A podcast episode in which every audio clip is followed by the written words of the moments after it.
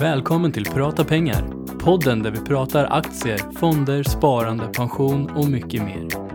Här kommer Unga Aktiesparares VD Filip Koltze och investeraren Niklas Andersson.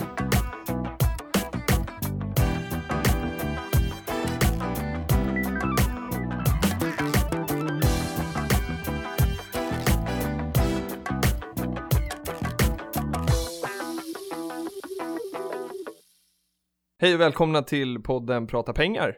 Och hej på dig Niklas. Hej detsamma Filip! Hur är läget? Jo det är bra. Vi har fått en positiv vecka, eh, ute i Europa i alla fall. Men januari var det sämsta januari sedan 2008. Så det, det känns i alla fall bra att vi stängde veckan på plus. Så det känns bra. Ja, med tuff start på året annars. Tuff start på året. Nästa Ja. vecka är det februari som öppnar böckerna. Just Får vi det. se vad som händer då. Så vi spelar in det här idag fredag kväll. Mm. Så roar vi oss en, en fredag efter jobbet. Ja, vi tänker på er. Ja, det gör vi. Veckan tänkte jag lite på. Vi var nere i Södertälje en sväng du och jag. Och Patrik som är vår klippa till klippare av den här podden. Vad gjorde vi i Södertälje? Ja, men vi var ditbjudna av Daniel Ramström och avdelningen där som precis har startat upp här för en Mm. tid sedan. Och kör lite in inspirationsföreläsningar nu där vi var inbjudna. Mm. Där jag fick prata om min investeringsfilosofi. Eh, Och det var jättekul. Det var jätteintressant. Ja. Och det är alltså Unga Aktiesparare som vi besökte där. Ja men precis, Eh, jag är dålig på att säga ja, det. Jag glömde jag- det förra gången också. jag tror att alla vet vilka, vilka vi representerar, men det gör de ju såklart inte. Nej, Eh, unga aktiesparare. Unga Aktiesparare som, som gör den här podden. Ja. Och både du och jag är en del av Unga Aktiesparare. Mm. Vad är din roll inom, inom UA? Ja, men jag är inventarie. Inventarie. Till, till lika regionchef i Stockholmsregionen, Region Öst som vi kallar det för. Så då har du hand om, hur många lokalavdelningar i Region Öst nu? Jag tror vi är nio lokalavdelningar. Nio stycken. Mm. Ja. Så vi finns från eh, ja, Visby ända upp till Uppsala. Mm. Eh, och sen ett kluster i Stockholmsregionen också, så det är ganska många ungdomar. Jättespännande ju. Mm. Men du gör det här på ideell basis? Absolut. Ja. Och, och jag är avlönad då? Ja, Ja. det är skillnaden mellan dig och mig. Det är skillnad mellan dig och mig. Jag tjänar ingenting. Nej.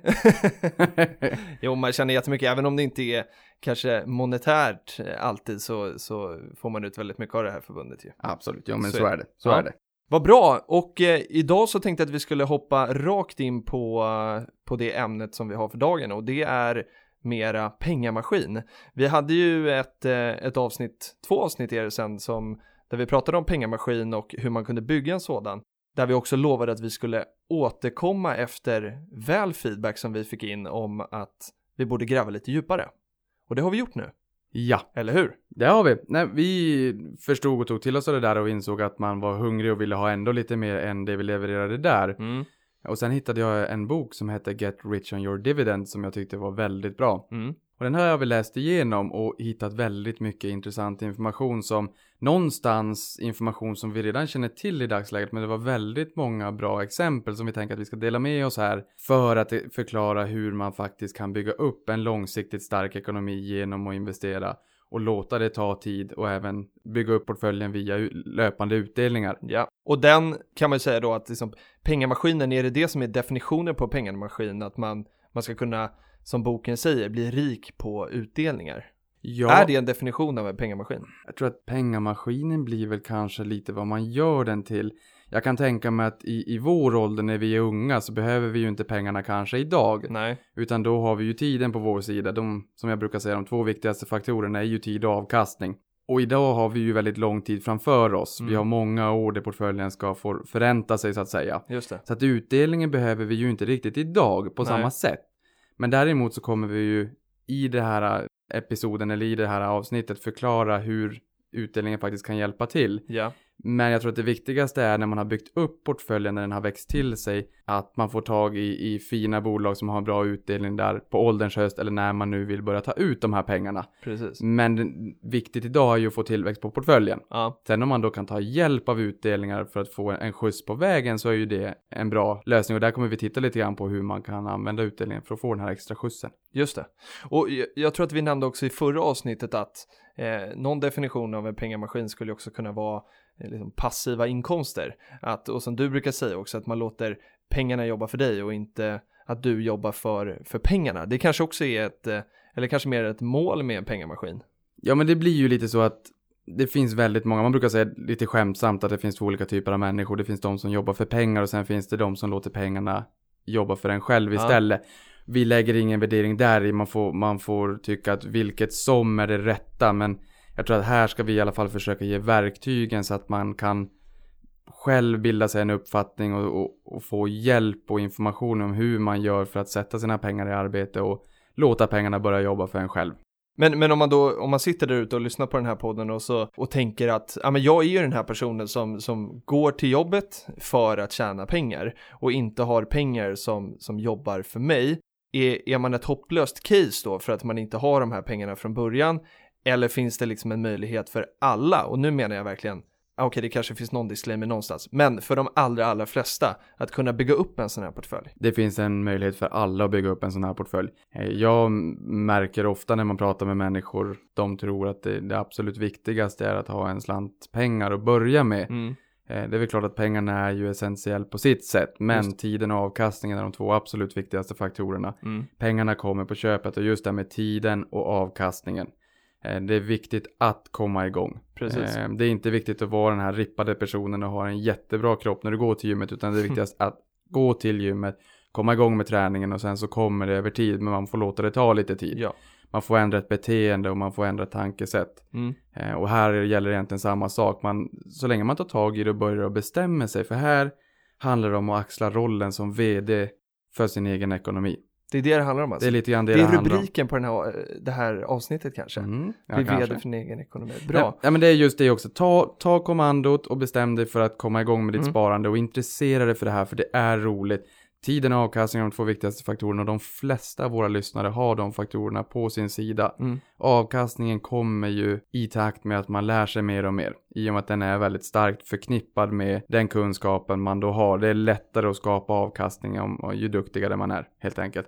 Men tiden har de på sin sida, det är jag helt mm. övertygad om. Och, och då eh, tänker jag att du tänker att våra lyssnare kanske är ganska unga för att vi är unga aktiesparare.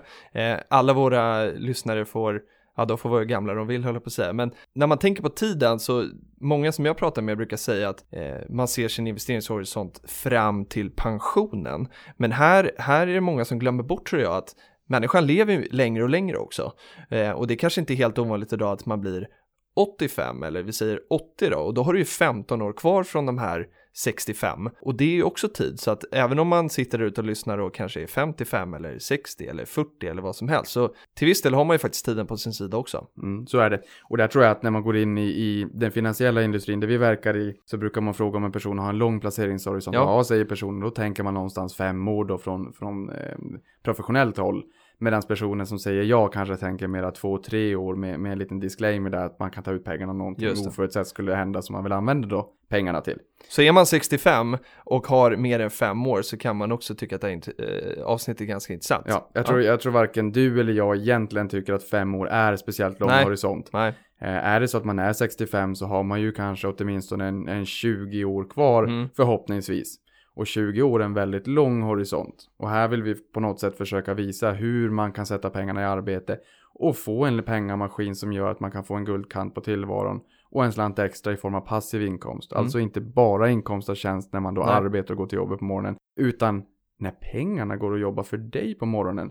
För varför ska du gå till jobbet lite trött i ögat på morgonen och knappt fått din morgonkaffe och så ligger pengarna på soffan eller ännu värre i madrassen? Mm de ska också jobba. Precis. Och de ska jobba hårdare än vad vi ska göra. Mycket hårdare. Mycket hårdare. Och innan vi dyker in nu så, så tänkte jag bara så här att för er som lyssnar på det här avsnittet som det första man lyssnar på, på podden Prata pengar eh, så kan det finnas ett värde av att lyssna på, eller på två, för, förra avsnittet blir det, eh, där vi började introducera det här och där vi pratade om strukturen för hur man faktiskt kan liksom, sätta upp regler för sin privatekonomi, för hur man ska kunna möjliggöra att ha pengar att skjuta in i en sån här pengamaskin.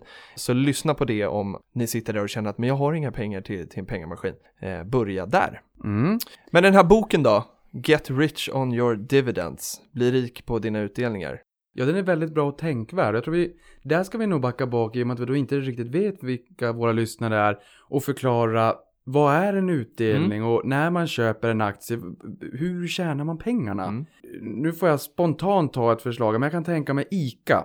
Tror att de flesta känner till. ICA Mat, man går dit och handlar sin mat, det kanske är några, gånger i veckan eller storhandlar en gång i veckan eller vad det kan tänkas vara. Men jag tror de flesta känner igen sig att när man börjar bli lite hungrig då åker man tillbaka och handlar mera mat. ICA tjänar ju pengar såklart. Och säg att de då tjänar 100 kronor i slutet på året när allting är betalt, då finns det 100 kronor kvar.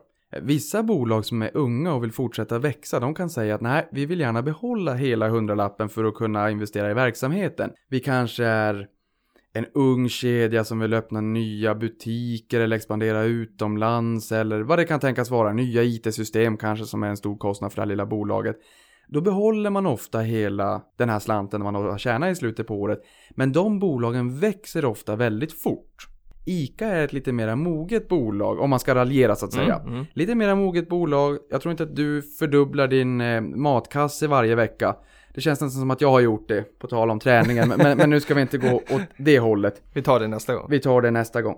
I och med att då ICA är ett mer moget bolag, så i slutet på året så känner de att vi behöver inte alla de här pengarna, för vi kan inte sätta de här pengarna i arbete. Vi kan inte öppna dubbelt så många matvarubutiker till imorgon. Och man vill inte ha för mycket pengar i bolaget, för man mäts ju också på hur hög avkastning man lyckas generera på de här pengarna.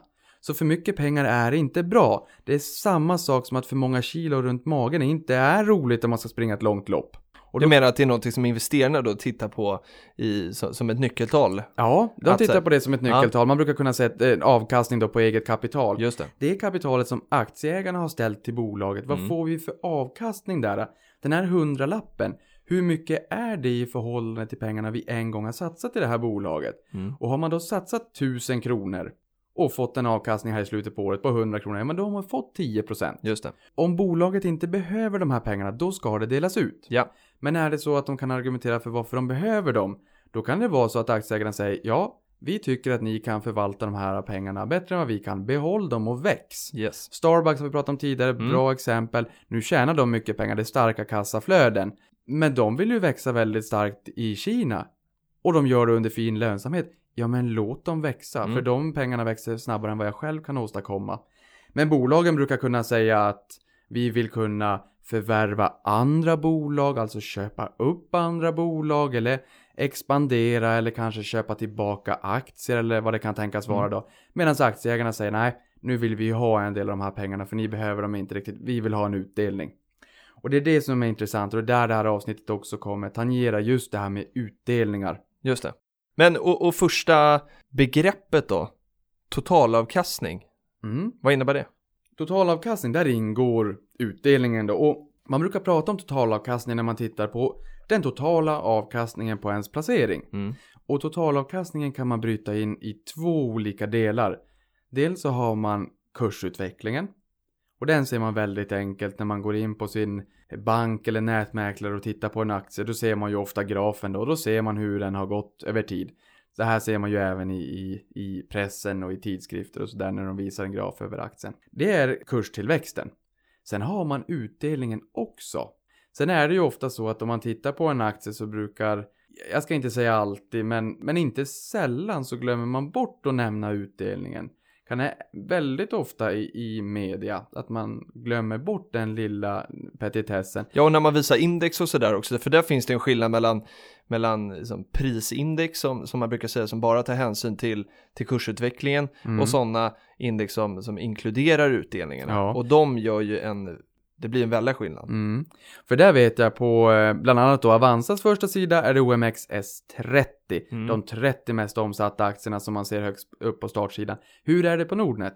Nu skulle jag säga att jag inte vet om den syns Ja, men- på startsidan ens. Men jag tror att, men går man in på DI eller liksom vilken sån här Mm. sida som helst så är det ju ofta prisindex som visas. Jo. Eh, och det är det som, som du också menar pratas om i media. Mm. Däremot ofta, det vet jag finns hos Nordnet i alla fall, att man kan liksom jämföra sin portfölj med alltså utvecklingen då med Mm. olika index. Och då kan man välja att titta på OMXS eh, och så heter det någonting G, ja det finns massa olika be- benämningar, men grossindex heter väl det som, som är inklusive utdelningar. Mm.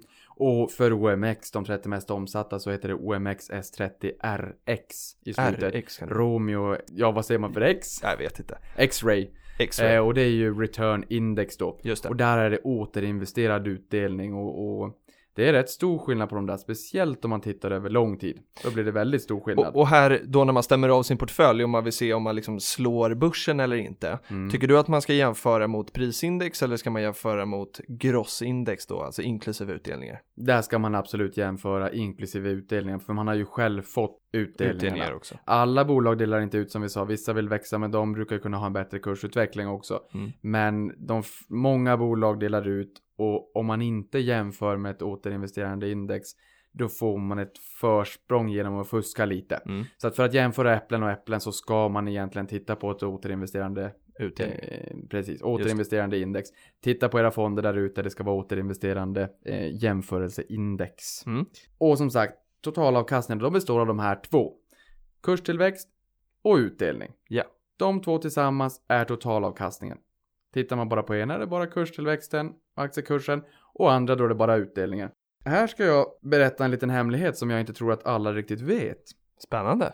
Ja, det är nämligen så att majoriteten av den totala avkastningen över tid kommer från utdelning.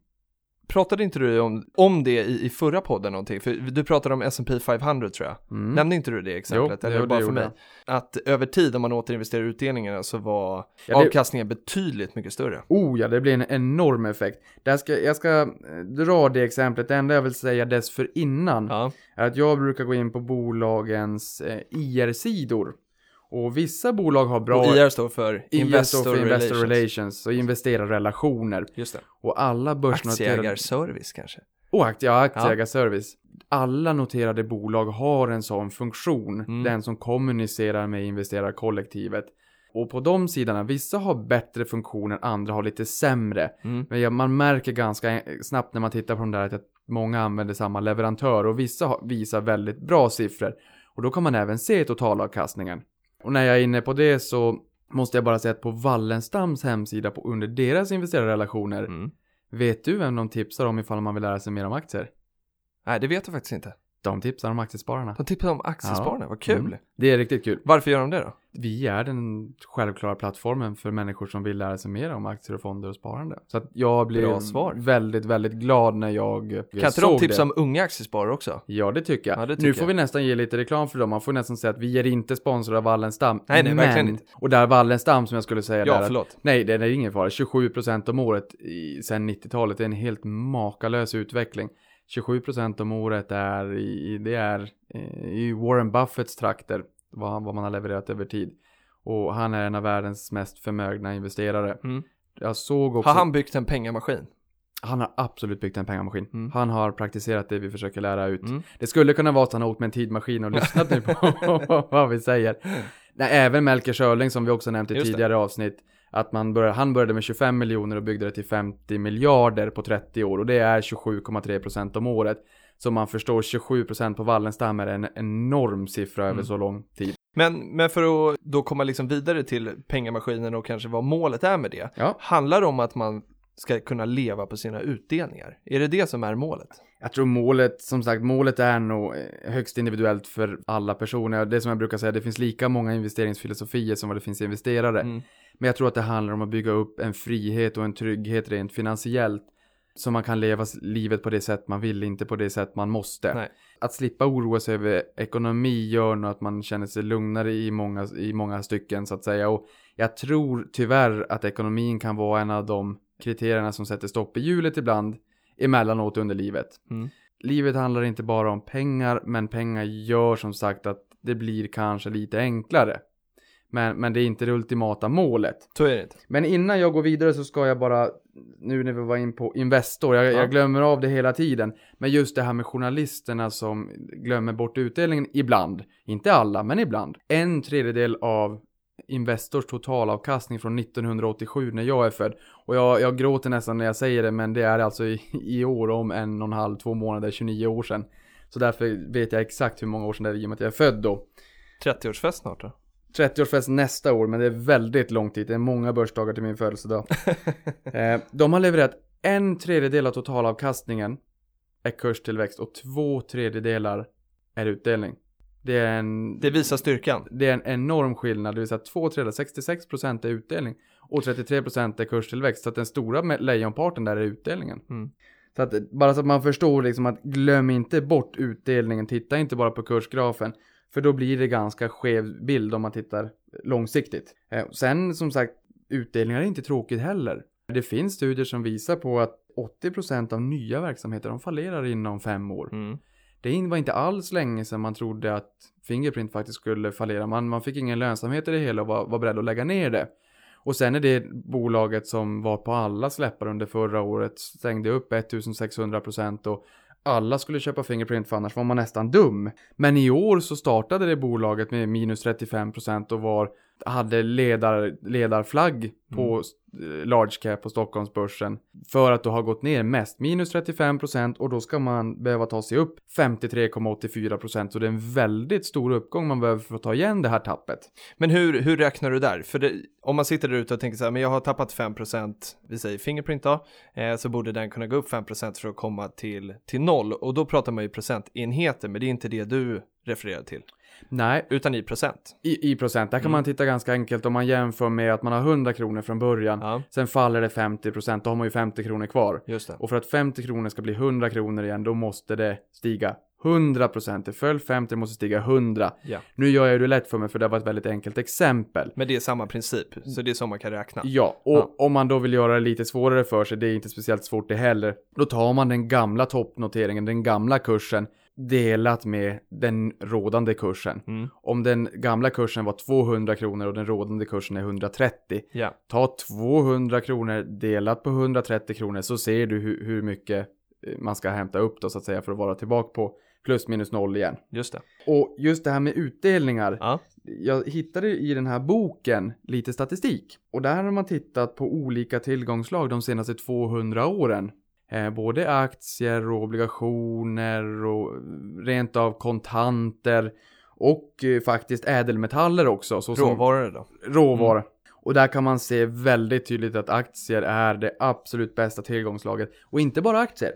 Det finns, om man delar upp det där också, så är det just utdelande aktier som levererar den absolut bästa kurstillväxten. Eller totalavkastningen då över tid. Mm.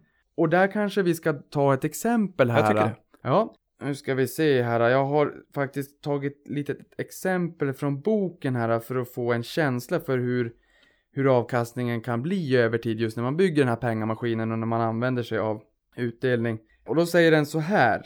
Att om man skulle ha investerat i de 10 aktierna med högst utdelning bland de 100 största bolagen i S&P 500 eh, så hade man fått 15,7 procent i avkastning. Mm. Man tar alltså S&P 500 är ju 500 bolag som ska representera amerikansk industri. Just det. 500 bolag och om man tar 100 av dem, alltså de som ger högst utdelning, de 100 som ger högst utdelning och så väljer man ut 10 av dem, de 10 absolut bästa.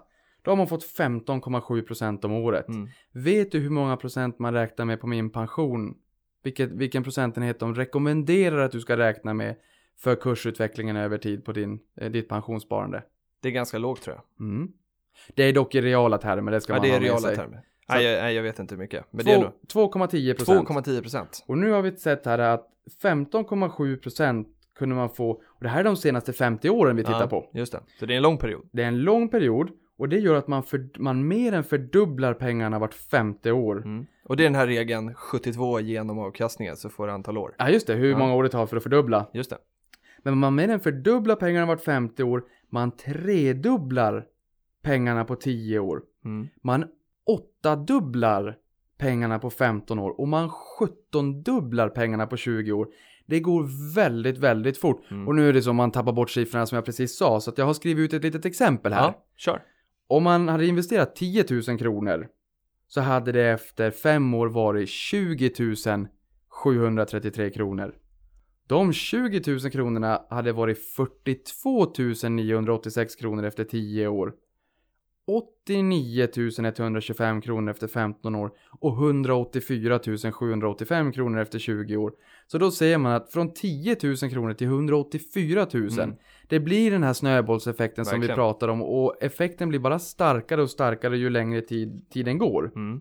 Ja, får jag bara köra? En, en eh, bara för att stanna upp lite grann här vad är det vad är det för skillnad på nu som vi säger att bygga en pengamaskin jämfört med att bara spara i aktier eller bara bygga en portfölj? Du pratade lite om tråkiga bolag innan.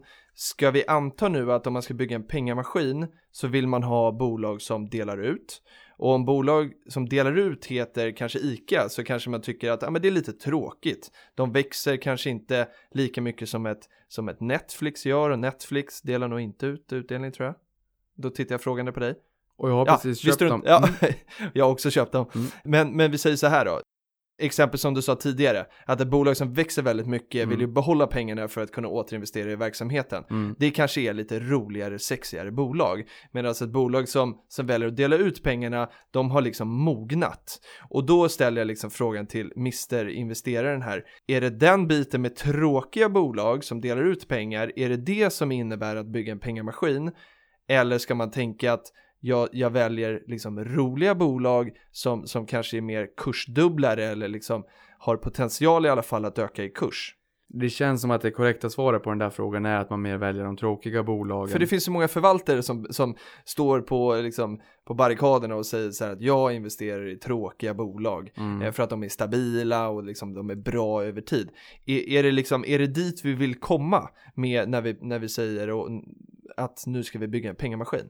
I slutändan blir det ju den typen av bolag. Det är, det är nästan ofrånkomligt. Mm. Sen blir det väl, ju yngre man är desto mer risk kan man iklä sig. För just, det. pengamaskinen i termer av en portfölj som ger tillbaka pengar löpande i form av utdelning. Det vill säga Mm. att det klirrar in pengar på kontot hela tiden. Den situationen är ju ganska långt fram för de flesta. Det är det ju. Man behöver inte pengarna då. Man vill att bolagen ska generera pengar. Man vill att portföljen ska växa. Ja. Sen kan man se till att ändra bolagen i portföljen så att man har bolag med utdelning så att man får in det här klirret i kassan Mm. hela tiden löpande. Men är det så att man inte väljer de här stora, stabila, tråkiga bolagen idag, eller Mm. kanske inte enbart, Nej. utan även väljer de här bolagen som växer lite snabbare, Mm. ja då ställer det ju mera krav på att man faktiskt vet vad man köper att man förstår verksamheten. För det är nog, skulle jag tro i alla fall, lite svårare att låta pengarna stanna i bolaget och helt blint lita på att de förvaltar de här pengarna helt korrekt och får en optimal avkastning på dem. För det gör ju att du inte får ta det beslutet. Bolaget behåller pengarna helt och hållet så att säga. Och då vill man ju också se att de förräntar dem på ett bra sätt. Just det. Och där kan vi också titta när vi, när vi försöker hitta de här utdelningsbolagen. Mm. Boken pratar lite grann om utdelningsfällor. Och utdelningsfällor, det, det han menar där egentligen är att hur mycket delar bolagen ut? Hur stor andel av vinsten delar bolaget ut? Man brukar prata om utdelningsandel eller utdelningskvot. Ja, just det. Och det hittar man ofta i bolagens finansiella mål. Ja. Där kan man säga att vi ska betala ut 30% av vinsten antingen varje år eller över en konjunkturcykel. Mm. Eller 50% eller 70%. Det beror lite grann på hur, hur mycket pengar man behöver och hur mo- mogen verksamheten är.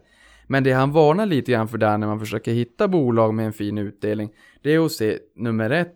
Vad är det för utdelningsandel? Hur mycket, hur stor del av vinsten delar man ut? Mm. Nummer två. Är det rimligt att dela ut så här mycket? Eller är det här ett lite sämre bolag som håller utdelningen på en egentligen alldeles för hög nivå för att investerarna inte ska fly och kanske för att locka nya investerare som bara tittar på utdelningen. Och vad tycker du Filip? Hur, vart står vi med Telia idag? För det har ju varit en Ja, jag skulle här... precis säga Telia, för, Ja. att, för det har man väl läst ganska mycket om i, i medier tycker jag senaste tiden och, och, och många pratar om det att Telia kommer ju upp på agenda väldigt ofta i aktiesnack för, just för att de har en så hög utdelning idag. Men många ställer sig frågan, kommer de klara av att ha den liksom, andelen utdelning över tid? Och det ska jag säga att jag har alldeles för dålig koll på Telia för att, för att säga någonting om det. Men när det diskuteras så känns det som att det är inte helt säkert. Nej, om man säljer verksamhet i områden som är... Man vet inte riktigt vad man får betalt för det här. Nej. Och man vet inte om man kommer ut eller inte och man vet inte om man får tillbaka pengarna ut ur landet.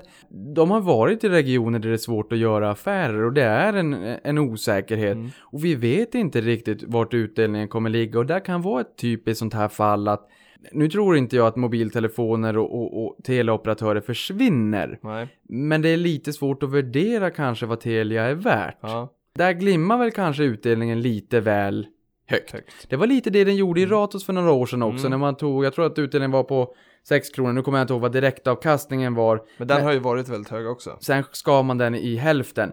Och när vi Mm. säger direktavkastning, Utdelningen är i kronor och ören. Mm. Direktavkastningen, då tar man utdelningen i kronor och ören per aktie och delar med aktiekursen. Då får man en procentuell siffra och ser vad är direktavkastningen. Och jag tror alla använder det här i dagsläget utan att veta om det. Just det. Man tittar på bankkontot, vad är det för direktavkastning skulle man kunna säga? Är det 0% eller 0,5 eller 1 eller 1 är ju exotiskt numera. En ja, ja 1% verkligen. är väldigt Framförallt exotiskt. för, eh, för bankkonto. Men, men på, på aktiesidan så eh, Lundberg ser väl en sån här som, som delar ut 1% eller någonting tror jag. Inte jättestor utdelning. Nej. Eh, och hur ska man tänka där som investerare då? Är det, vad är en bra liksom, direktavkastning? Ja. ja, men man kan ju säga så här. Nu leder du mig osökt in på negativa räntor. Och det var ju Mm. till och med så här att Bank of Japan eh, sänkte sin styrränta ner till negativ nivå här på morgonen idag. Som utlöste ett litet rally i Asien under natten. Så det är kul att du säger det. För Riksbanken är världens äldsta centralbank anno eh, grundades då så att säga ja, 1668. Och vi har aldrig någonsin sett ett negativt ränteklimat. Vi har ingen aning om vad det här kommer leda till. Inte det minsta. Nej. Och det är ett stort globalt experiment. Mm. Och det ska vi också veta att det finns väldigt mycket pengar där ute, tusentals miljarder, som är allokerade i olika typer av pensionsfonder och pensionsstiftelser som är din och min morgondags pension. Just det. Och inte en alldeles för liten andel av dem är placerade i ränteinstrument som inte egentligen ger någonting idag. Kanske till och med negativ avkastning idag då? Kanske till och med negativ Mm. avkastning. Vi är uppe, nu har inte jag exakt siffrorna framför mig, men jag är helt övertygad om att en femåring är negativ idag, i alla fall statspapper. Och när man säger en femåring, då är det alltså ett, eh, en statsobligation på, med en femårig löptid då så att säga. Den tioåriga är väl också vanlig att, att hänvisa till? Den tioåriga är väldigt vanlig Ja. att hänvisa till, men den håller sig faktiskt över. Den håller sig, jag tror det är strax, ja, 1,70 eller Men menar man då att, att det är ett bundet lån i tio år eller vad, vad, vad betyder tio år? 10 år innebär att vad investerarna där ute är Mm. beredda att låna ut pengar till, till staten i 10 år. Vilken ränta man kräver.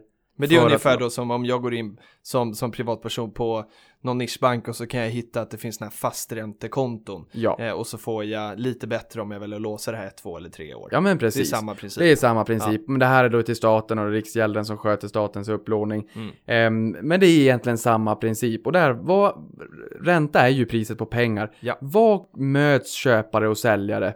Eh, vart möts man? Vad, vad vill man ha för avkastning för att låna ut pengarna under 10 år? Och det har ju blivit lite grann av en safe haven som man kallar det, alltså en säker hamn och man är beredd att betala ganska, eller få ganska lite för att låna ut pengar till staten.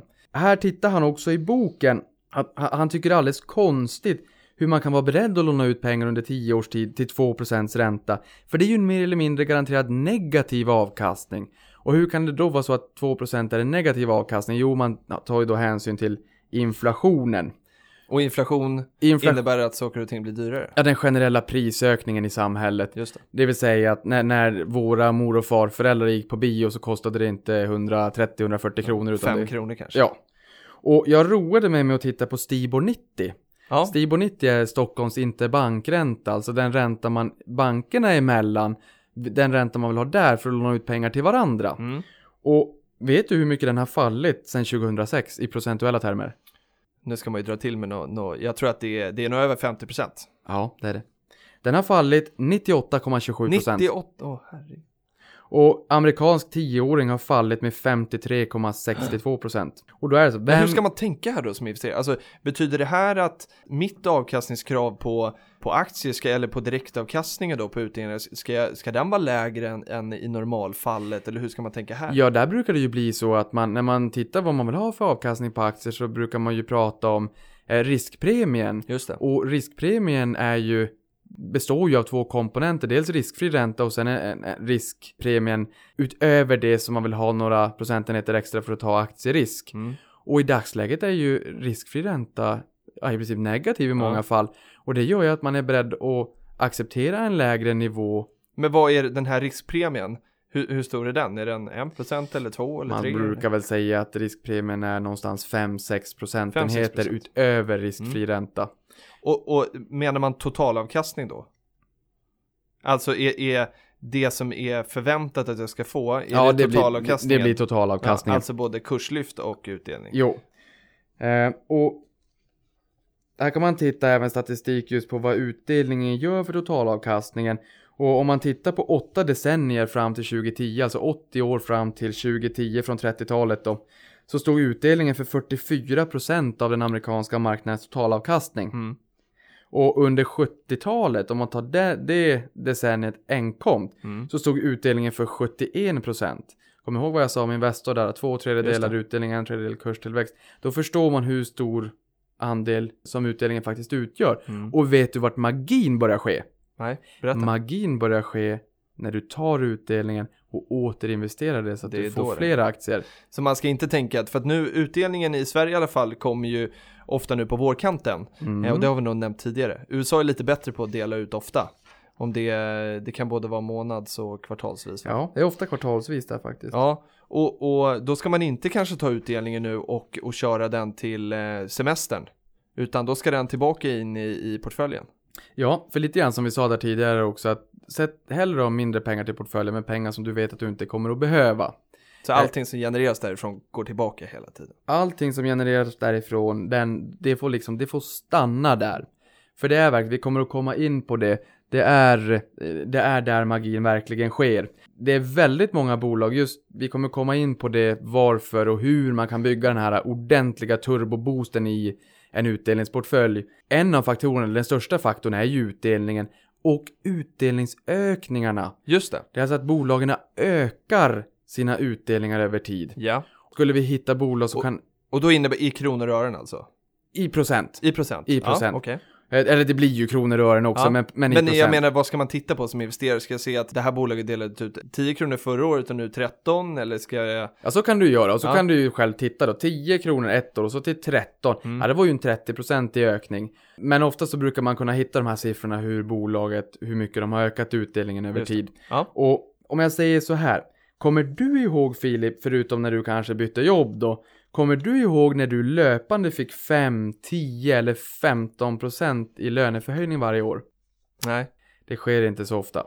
Ofta är det väl sådär att man brukar få, när det är de här fackförhandlingarna, så, så brukar man väl säga att det är ett par procent kanske. Ja, max. Mm. Och speciellt nu med tanke på att vi har, har noll Ja, det är ännu inflation lägre nu då. Ja. När det kommer till inkomst av kapital Mm. istället för inkomst av tjänst. För här kommer vi in lite grann på pengamaskinen. Vad är en pengamaskin? Ja, jag skulle väl vilja säga att inkomst av kapital hör till en pengamaskin. Mm. Det vill säga slantar som kommer, som genereras från portföljen utan att du gör någonting. Mm. Slantar in pengar på ditt konto. Det är i form av utdelningen då. Där är det inte ovanligt att man höjer utdelningen 5, 10, kanske 15% om året.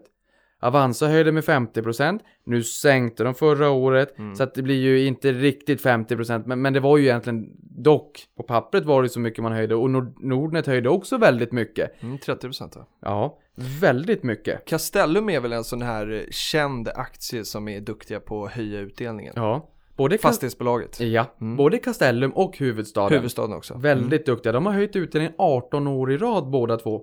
Så det är, väl, det är under en väldigt, väldigt lång tid. Ja, Och det är just det, men det är en faktor man ska titta efter då alltså. Ja, det är en faktor man ska titta efter. Och det är just det här jag menar att det är inte så ofta man får en löneförhöjning på 5, 10, 15 procent om året. Det förstår, de, det förstår de flesta att ja, men det är ju ganska orimligt. Mm. Men det är ju inte orimligt på Nej. inkomst av kapital. Och det är Just det. där det här kommer in. Det är där vi sätter pengarna i arbete och låter dem jobba för oss istället.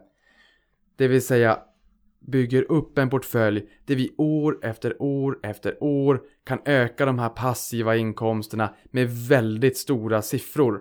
Snöbollen blir större och större. Det är en riktig snöbollseffekt och här som vi har sagt många gånger tidigare Einstein sa ju att ränta på ränta-effekten är världens åttonde underverk och en av universums starkaste krafter. Och jag förstår inte riktigt när vi ändå har någonstans i samhället accepterat och erkänt honom som en väldigt klok och duktig individ.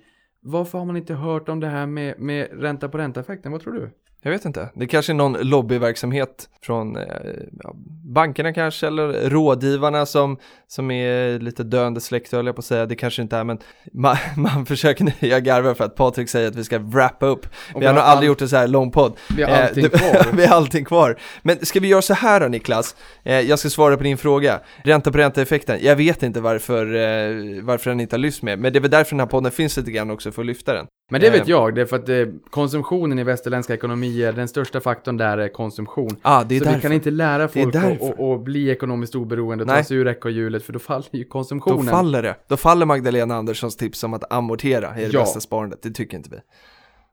Nej, men ska vi göra så här? Det, det var ju ett väldigt ma- matigt avsnitt på det här på något sätt. Kanske inte lika matigt som vi trodde. För den här tiden är väldigt svår att hålla. Men vi behöver avrunda för vi har lovat att den här podden inte ska vara längre än 45. Nu blir den kanske det i alla fall.